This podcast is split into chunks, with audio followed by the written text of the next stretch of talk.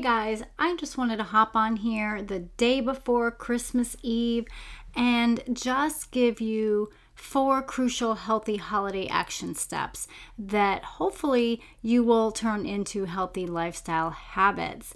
So I know that this week has probably been very busy for you, and truthfully, you may not even listen to this episode until sometime after the holidays, but that's okay because these action steps are something that you can utilize every single day. Does not matter what time of year it is. And before we get started, just real quick, if you have not joined my Facebook group, Combating Your Autoimmunity God's Way, come on over, pause this right now, go down to the show notes, click the link, and get started. I would love to have you over there. All right, just grab a sticky note, your notebook, a pen, because you might want to take a few quick notes. Here we go. Welcome to the Treasured Wellness Podcast, where we talk about all things health and where nothing is off limits. You will uncover what may be holding you back so that you can break those chains, get to the root cause, and walk into freedom with confidence, the way God intended for you to live.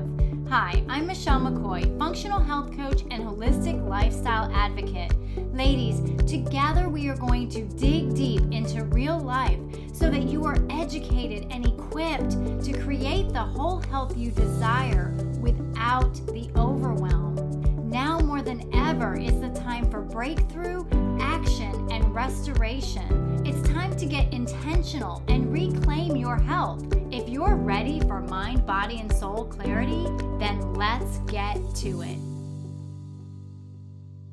Okay, so if you are like me, you have been celebrating with friends and family, and maybe you are eating foods that you normally try to avoid, or maybe you don't try to avoid, but you're having different dishes that are richer, sweeter.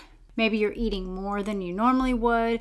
Maybe you're drinking more. So I just wanted to hop on here real quick and give four action steps that we can all do through the holidays, but then also incorporate them into our daily lifestyle just to turn that into a healthy habit. So number one, hydrate. We need to be hydrated.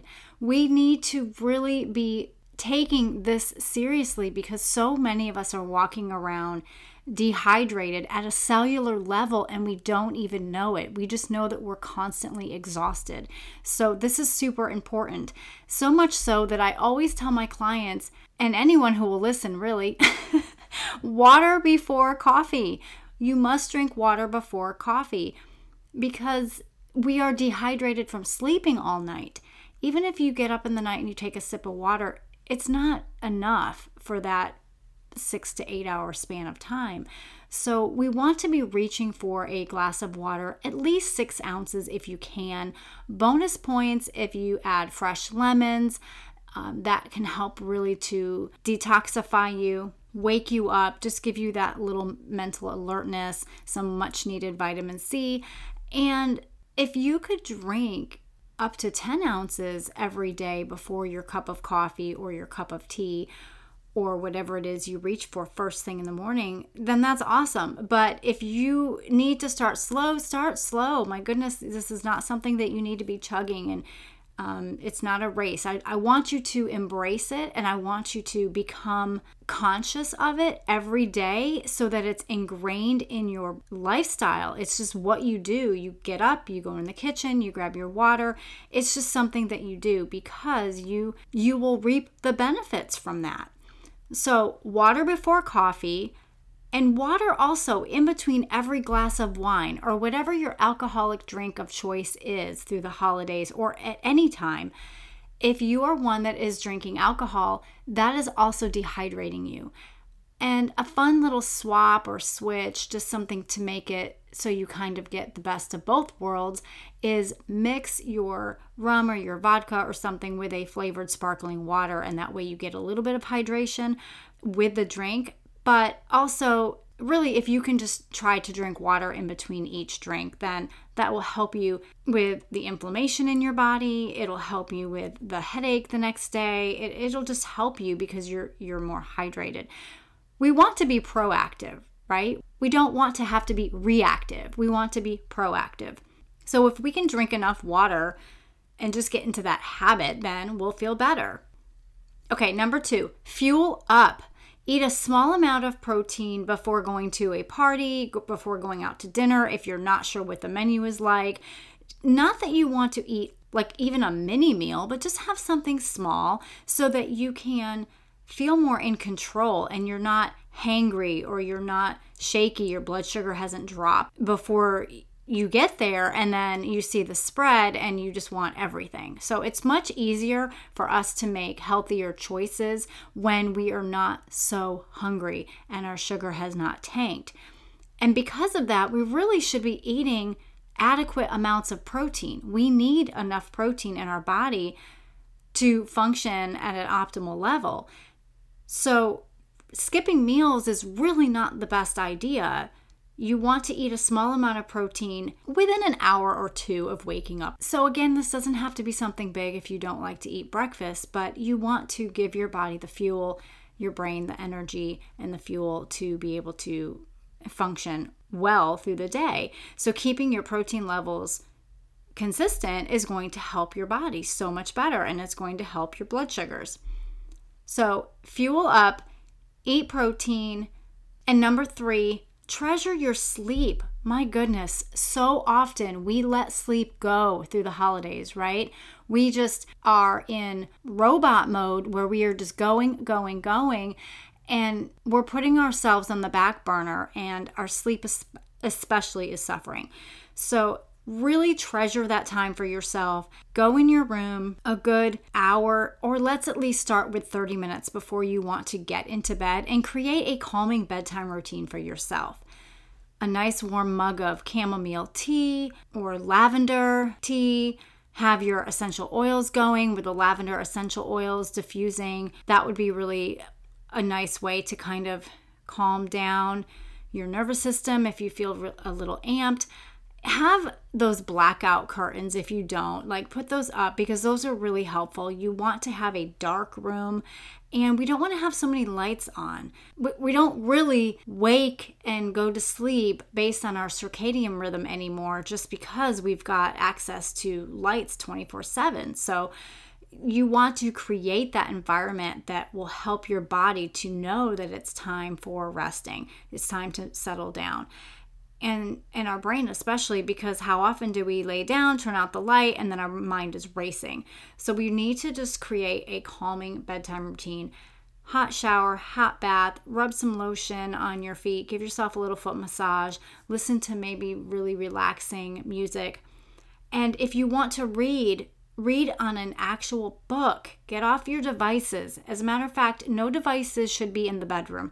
And I know that's really controversial because so many people use their cell phone as an alarm clock, but go back, get your old-fashioned alarm clock. It works great. Sometimes it's even more reliable than our cell phones. And it's just really not healthy to have that cell phone right next to your head while you sleep, but also it's so tempting, isn't it? Just to scroll and just to get on there and just kind of look around on our cell phone, but then we're getting that alertness. We're looking at the blue light or our laptop or our Kindle or our tablet, and so our brain is constantly staying alert. So if you want to read a magazine, a book, the Bible, something, but try to get off your screen.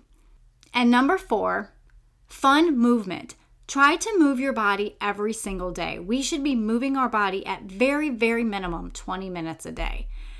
And you get a bonus if you're really enjoying what you're doing. So if the only time that you can get a quick walk is on your lunch break, make that a priority. If you know that by the time you get home, you get the kids and dinner and all that, and then it's pitch black out and you don't want to walk, you know, then you've got to make this work for you and for your schedule. So find what works, find what you enjoy. Maybe you enjoy a ten minute HIIT workout, or maybe you enjoy some yoga right before bed, which is again a nice way to kind of ease your body into relaxation if you're doing like a calming, restorative type yoga. But you want to move your body every single day. That helps our brain, that helps our nervous system, it helps our immune system, it helps every single system in our body, and it helps us to mentally feel just better. Get those endorphins going, and it just makes us feel better. So again, bonus points if you are really enjoying what you're doing. And I don't care if that's picking the kids up from school or daycare and popping on some show tunes and dancing in the living room with them for ten minutes. I mean, that's fun. That's a great way to move your body, and it helps really with the stress response too, if you've had a rough day. Okay, so just to recap, these are really simple, but sometimes the simple things are the things that we overlook the most. So if we can begin to turn these healthy holiday action steps into a healthy lifestyle habit, then that's a win-win. That also helps us to not have to grab hold and plan these huge New Year's resolutions, which frankly don't work. So we need to be intentional. There's that word again, intentional, every single day to be doing the things that are going to help us, help our body. Remember, this is about whole health. We need hydration. We need to fuel up with the proper foods, and protein goes a long way to balancing our blood sugars. We need to make sleep a priority, and we need to move our body every single day in a way that feels good for us. And then spiritually, we need to be getting in touch with God's word every single day. We need to be reading his word, thinking about his word. The Bible says to meditate on his word every day. And we need to be speaking to God and listening for his voice for us as well. So really, that's a fifth. But I just wanted to hop on here, and I just wanted to give you those action steps. I hope each one of you has a wonderful, wonderful Christmas with your family, with your friends, and I pray that you have peace in your homes and that you get some well-deserved and much-needed rest, relaxation, and restoration. Let me pray over you, ladies. Lord, this can be such a stressful time of year, even though it's such a beautiful time of year, a, a treasured time of year where we can just remember and recall when you gave the ultimate gift to each one of us, Lord, that you came from heaven when you did not need to, and you immersed yourself in humanity. You took on our likeness and you suffered for us because that's how much you loved us. You died a brutal death that you did not deserve, and you did it all for us. And Lord, even now you are preparing a place for us, for your children to go, and it's even more incredible than our finite minds can even imagine. So Lord, we just thank you for that. We thank you for Jesus. We thank you for the meaning of Christmas, the true meaning of Christmas. And Lord, we ask that you would just fill our hearts and our soul with reflection of you, Lord Jesus. And we thank you so much for your ultimate gift, Lord. And we love you in Jesus' name. Amen.